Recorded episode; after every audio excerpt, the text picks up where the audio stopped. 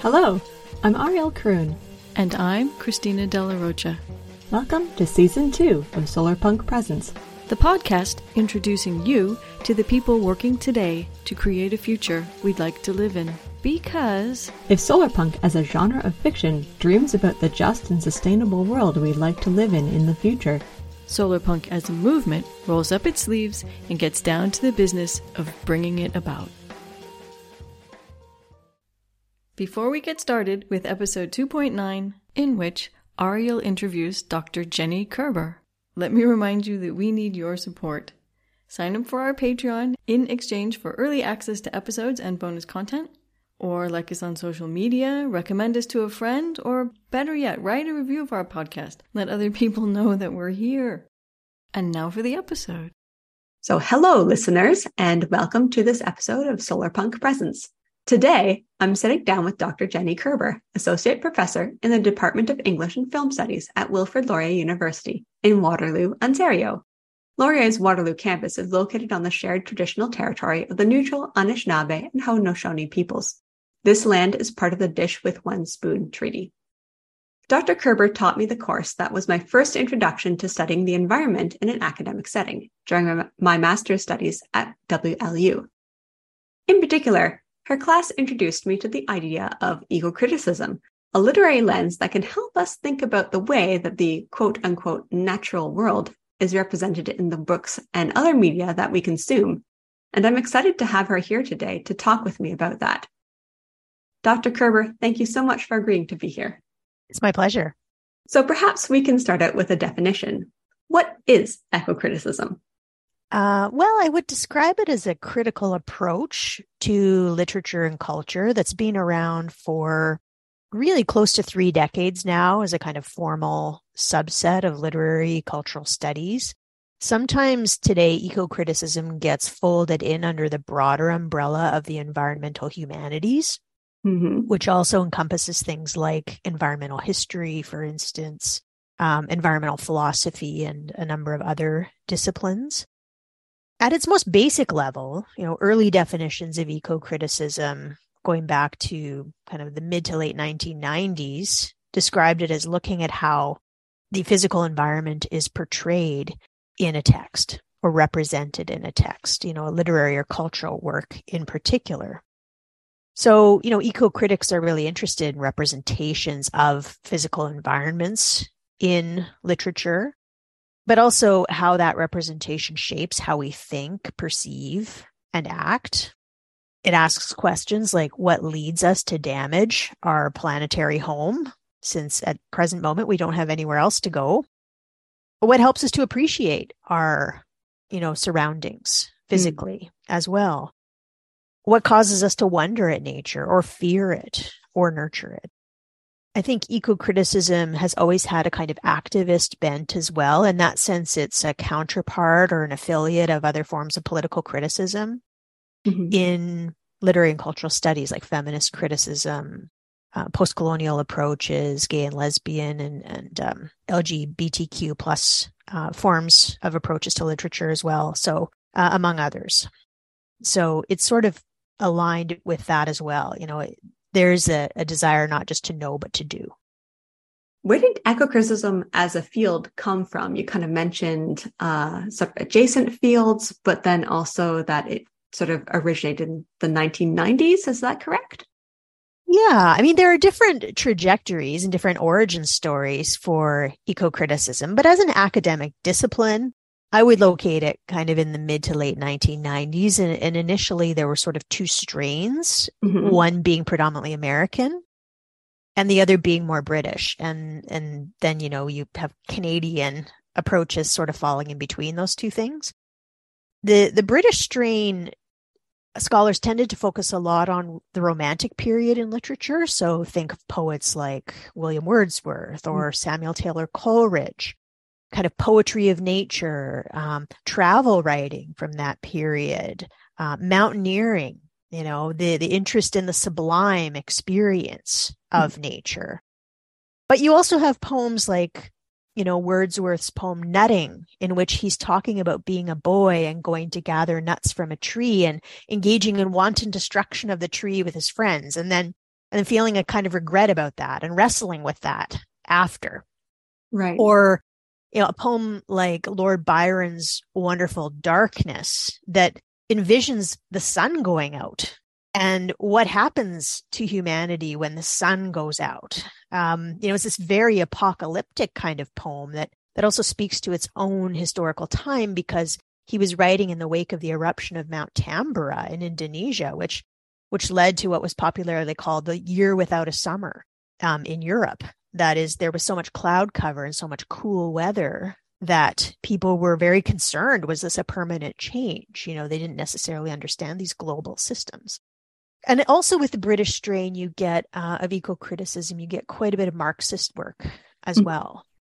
So that's coming out of, for instance, scholars like Raymond Williams, who was right. a Marxist critic, famously wrote a book called The Country and the City, pushing people to think about the industrial means of production that underlie or underlay or underwrote a lot of the country house literature, for instance, in Britain you know, while while some people were walking in the countryside courting and all that sort of thing, there were other people who were laboring these factories, right, that were right, right. propped up by colonialism and, and other mechanisms.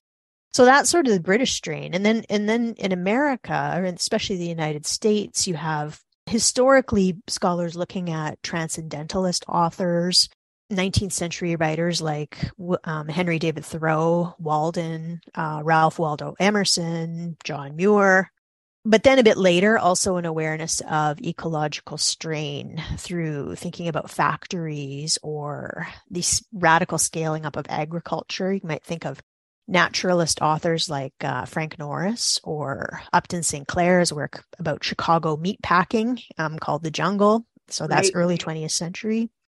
So there's a strong strain of the kind of wilderness tradition in American eco criticism, or at least what critics are interested in but also interested in indigenous settler relations and different ways of knowing. And then sort of once you come up into the kind of mid 20th century in the United States, you see much more of a concern with pollution in in literature and writing, especially being kicked off with uh, Rachel Carson's landmark work Silent Spring from the early 1960s.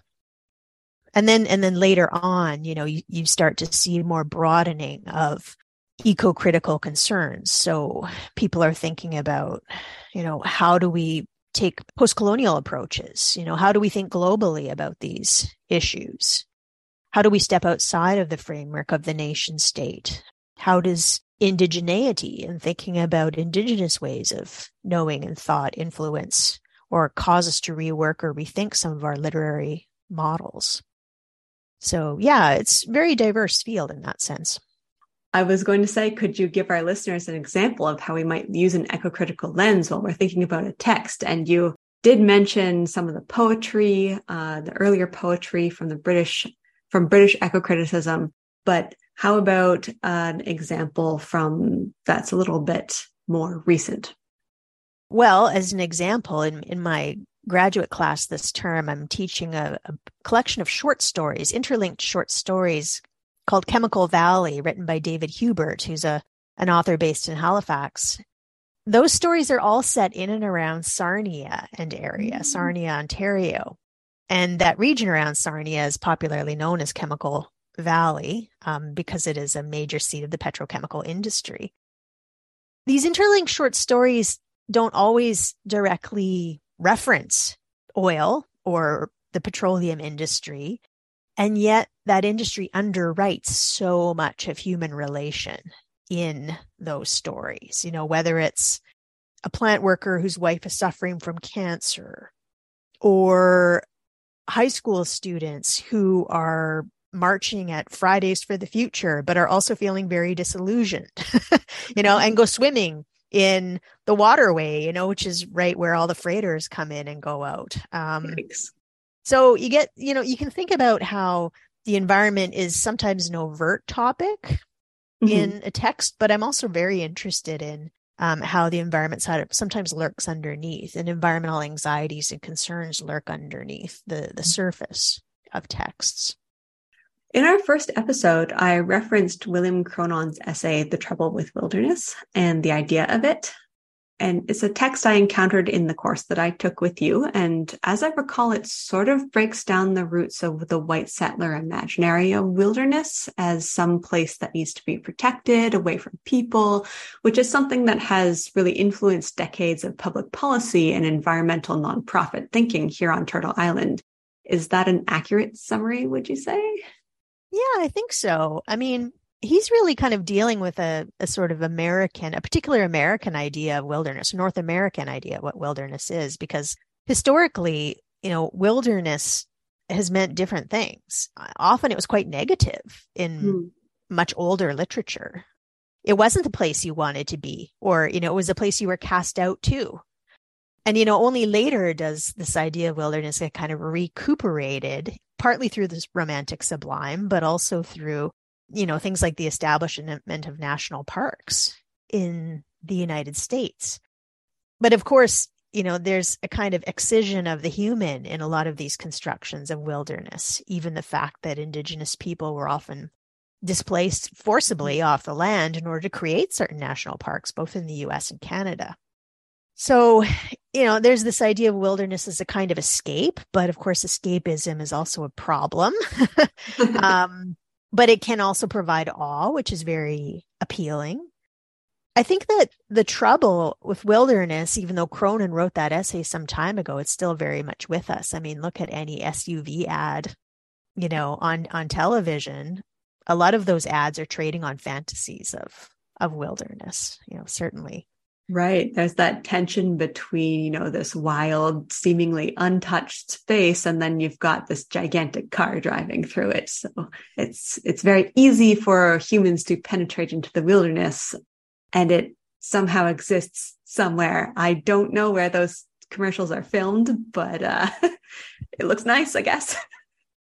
Obviously, these ads are successful, right? Otherwise, they wouldn't keep making them. Um, yeah. So I think it's also appealing to a, a certain fantasy that many of us have for escape, for purity, you know, for recreation of a particular kind. I mean, there have been some some more recent critiques of wilderness ideas coming through. For instance, a framework of disability studies. Mm. Um, you know, the British poet Polly Atkin has a, a wonderful piece called "Why a Poem? Why is a poem always a walk?" Oh. Really asking, you know, probing this idea of how so much nature writing and nature poetry is premised on walking. And what if walking isn't your predominant means of ambulation, you know, for getting around? Sometimes we get these other very interesting ways of, of coming at that question. But the idea of wilderness can also be expanded, I think, more po- in more positive directions too. Like the, the Canadian poet Don McKay, mm-hmm. in his book Vis-a-Vis, talks about wilderness in a maybe a little bit more of an abstract way or an expansive or unpredictable way. He describes it as the ability of all things to elude the mind's appropriations. You know, the things that we can't control that nature does. That may just be your dog taking a crap on the carpet. you know, it doesn't necessarily mean that it's welcome, but it there's something also kind of appealing about the fact that we can't control everything in in the other than human world. Pets are a very good example of that you know? It's this little bit of wilderness that you think ah yes this is my my domesticated animal and then it goes ahead and destroys your chair. And you're like oh that was not planned. This is wild. But i love you anyway. Yeah. Yeah, yeah and when thinking about the trouble with wilderness you know that was such a landmark essay of, I guess, kind of the late 1990s. And in some ways, I think now the, the concept that eco critics and environmental humanists are really mulling over and debating is, I would call it the trouble with the Anthropocene today. Right. You know, it's a term with also now a lot of currency but is kind of a complicated one too once once one probes beneath the surface beneath the surface you know what's what's the origin point of the anthropocene you know the fact that humans are have laid down a geological layer that our, our presence constitutes a geological layer that will be read millions of years into the future mm-hmm. um, but you know, that idea of the Anthropocene is really being questioned and troubled by, and very productively so, by, for instance, Indigenous scholars.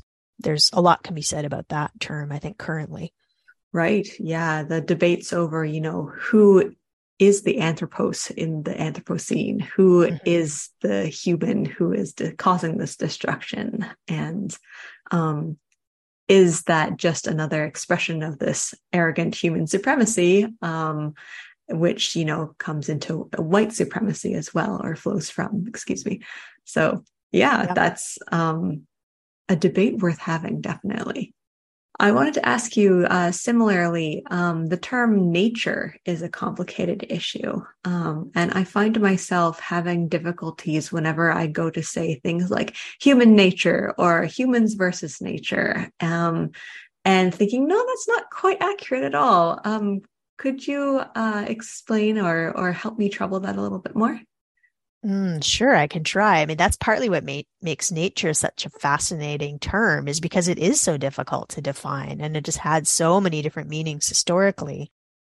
I still tend to go back to thinkers like Raymond Williams, uh, who wrote a very important essay called Ideas of Nature, uh, as well as the British philosopher Kate Soper, whose work I really like. Um, and she also has written on this question of what is nature.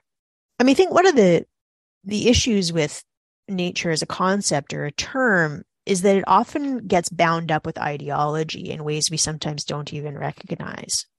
That it, it's what Timothy Clark calls a kind of dogmatism in disguise. mm. um, so that it can be u- wielded for certain political ends. When people say nature is or nature shows uh-huh. or it's nature's way, we may say, well, what is nature? Is nature red in tooth and claw? Right. Is is nature inherently about mutualism and balance? You know, is nature out to destroy us or outlast us? Is it a mother figure, you know, right. as some cultural understandings might arrive at? You know, the pandemic, I think, really got us thinking about this in interesting ways. You know, was the pandemic simply nature's way? Some people took that position. But then we might also ask, what about human agency? What about human choices in the face of, you know, this this immense challenge that we are facing? What so, is natural and what isn't? Yeah, I mean, you even see this in the realm of uh, marketing, right? Natural products. There's mm. virtually no regulation of what can call itself a a natural product, which then leads us into, you know, the natural being enlisted for a kind of green consumerism or greenwashing. People can feel like they are getting back to nature, even as their very act of consumption may be destroying it. It's uh, almost a double consciousness, this idea that you're helping nature, but really what you're doing is contributing to the destruction of the ecosystem around you, whatever that may look like or or maybe a, an ecosystem far afield. But you know it's out of sight out of mind in a sense right? So we might think of even the uses of many products that we we have that are you know, manufactured overseas for instance. I i remember reading in your class uh, timothy morton's oh i forget the book but um, he talks about how uh, there is no such thing as a way anymore. There's uh, oh, I think it was on hyperobjects and hyperobjectivity because everything is just kind of in your face. Everything is just immediately present and imminent and not something you can turn away from. Uh, or turning away from it is an act of deliberate ignorance and not something that we can in good conscience do, which True. is troubling. It is troubling and, and also potentially disabling you know, we, we also need to sometimes pick our battles. You know, we don't want to become paralyzed either, right? By feeling overwhelmed by the impact of every single choice that, that we make, for instance. I mean, when I think about definitions of nature, these are really matters for thinking about politics, ethics, morality, aesthetics, mm-hmm. science. Many of those those areas are are areas that scholars and people working in areas of cultural and literary studies have a lot of expertise in, you know, have, have spent a lot of time thinking about. So So I certainly don't think that environmental crisis is um, only to be solved or approached through science. It's one mode among many. Because people are people and people will bring their own interpretations and biases with them uh, mm-hmm. uh, wherever it is that they go with whatever it is that they're doing. And uh, you're right in that thinking eco-critically can lead a little bit to that decision fatigue and sort of feeling that overwhelm. So I guess this is a bit off script and more of a personal question, but how do you deal with that? It depends on the day. Some if, days, if you don't mind sharing. No, not at all. Some days I feel kind of, um, I struggle with that. You know, I even struggle with things like green tech solutions because on the one hand, I want to be hopeful about the capacity of green technology to, to help us ameliorate many of our looming crises, right? Well, not even looming, the crises we're already in.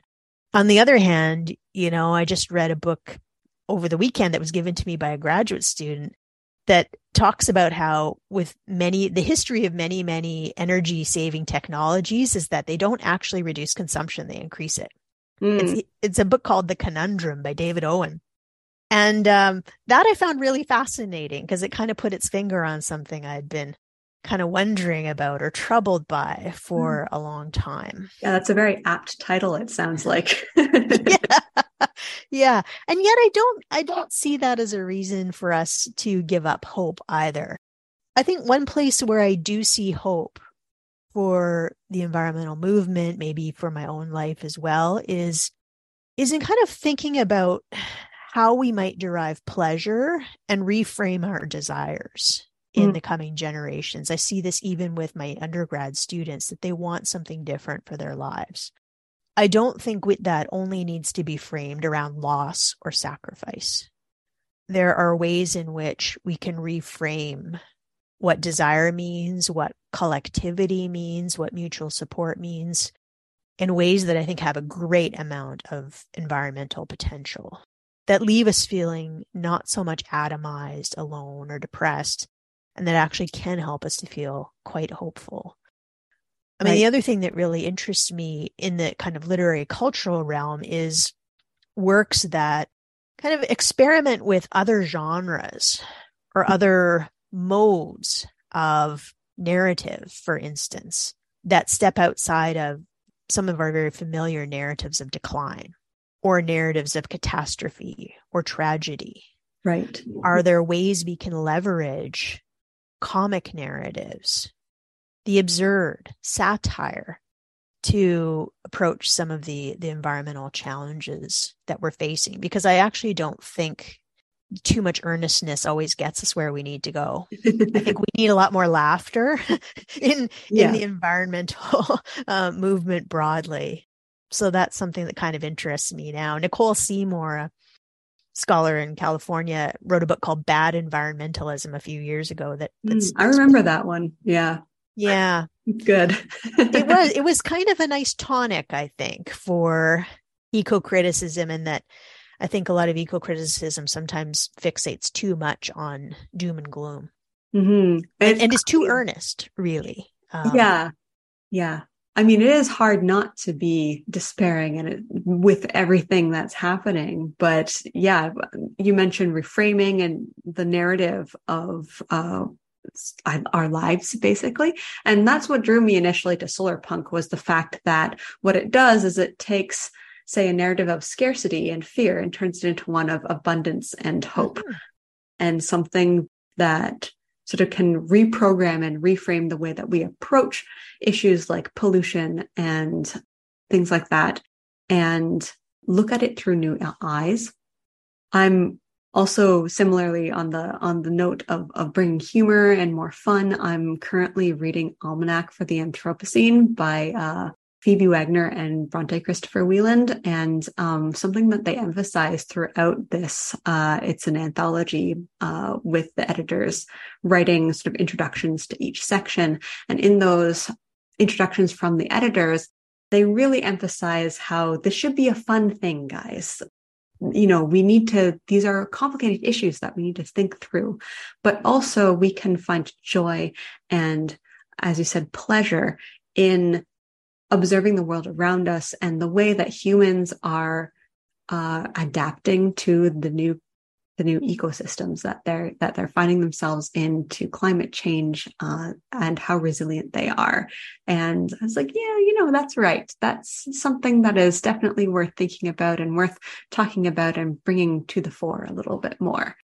There's this leap sometimes too quickly from what Elizabeth May has described the leap from denial to despair when it comes to mm-hmm. climate change in particular. And she kind of says, whoa, whoa, whoa, whoa. What about what's in between? you know there's there are many many steps and alternatives we can take before we get to to despair and and one of the areas that i also teach in is indigenous literatures and so much of indigenous literature and, and culture helps us to think step outside of that that dualism you know because indigenous people have had so many things thrown at them throughout mm. history and uh, if they had just gone straight to despair they wouldn't still be here we have a tremendous amount to learn from that. There's a real call for, if we're not Indigenous, to be humble in the face of that and maybe learn something. In my graduate studies studying the post apocalypse and post apocalyptic narratives, there's a lot of talk, especially recently, um, from diaspora communities and from Indigenous communities saying, Hey, we have lived through an apocalypse. Mm-hmm. Um, you might call it a cultural apocalypse definitely something that involves uh, loss on a grand scale. But we're still here. And this is how we're dealing with it. And this is how communities all over um, have been dealing with these cultural apocalypses uh, for centuries. And we have a lot to learn from that, I think, and a lot that we can incorporate into our fiction going forward and into our imaginative framework and uh, the narratives that we use to think about the way that the future is going to turn out. Definitely. It's actually, in that sense, it's quite an exciting time. You know, when I think about eco criticism as a field, so much of the early work was just about nature writing. And now we have really well a i think expanded the whole idea or exploded the idea of what nature is or can be but also that you know so much writing has expanded far beyond that gets us really thinking in in much broader terms so yeah and and maybe you know there are genres that especially have been used more in other cultures or more historically that we might think about turning back to mm-hmm. um amitav ghosh a writer and scholar who who wrote a book a few years ago called The Great Derangement talks a bit about maybe we need to rethink about epic frameworks again as a mm. as a way for navigating climate change you know that he thinks that the realist novel as as it emerged out of Europe um, you know a couple hundred years ago maybe it's just not up to the task of thinking about something that is so multi-scalar that has such long temporalities maybe epic is a is a more fitting genre in a way or approach for for thinking about some of the problems that climate change confronts us with today. I'd I'd love to read an epic that dealt explicitly with with climate change and climate yeah. resilience. I wanted to end off by asking you why is it important in your words for people to sort of think about the questions that eco criticism challenges us with um, as they engage with the environment or the environment as it's represented in literature or other media like movies and, as you mentioned, commercials today? Um, one of the reasons why it's important to engage with these questions is, you know, maybe it goes all the way back to the philosopher Ludwig Wittgenstein, who said, The limits of my language are the limits of my world.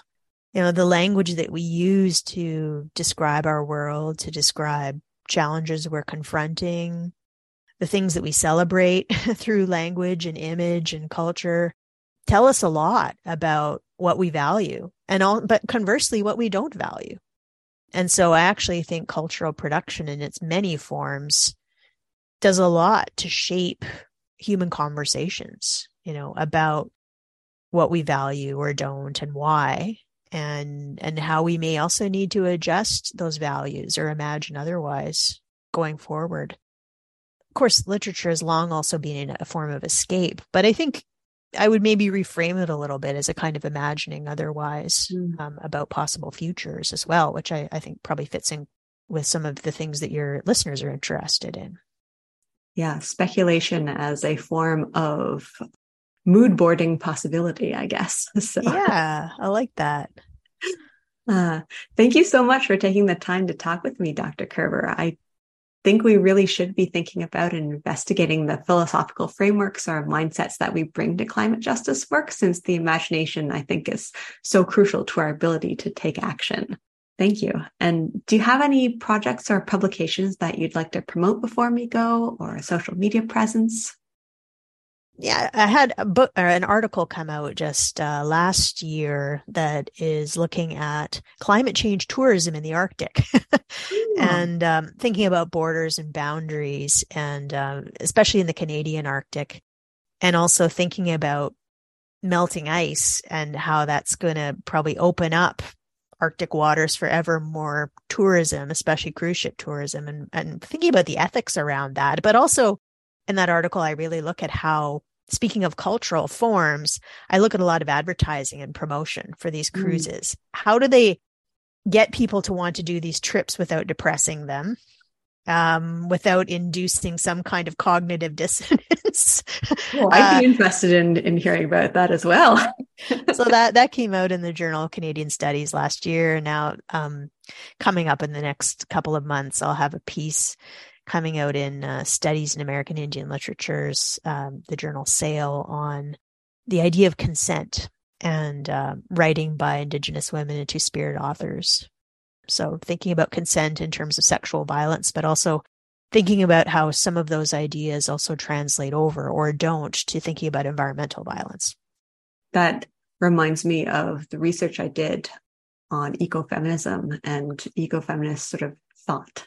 Uh, and yeah, yeah, I'd be very interested in reading that when it comes out. Good luck with uh, with publication. Thank you very much. Yeah, and uh, I really enjoyed our conversation. And that's a wrap for this episode. If you enjoyed it, please be sure to sign up for our Patreon. We really do need your support in order to keep bringing you interviews with really interesting people doing really interesting things to make the world a better place.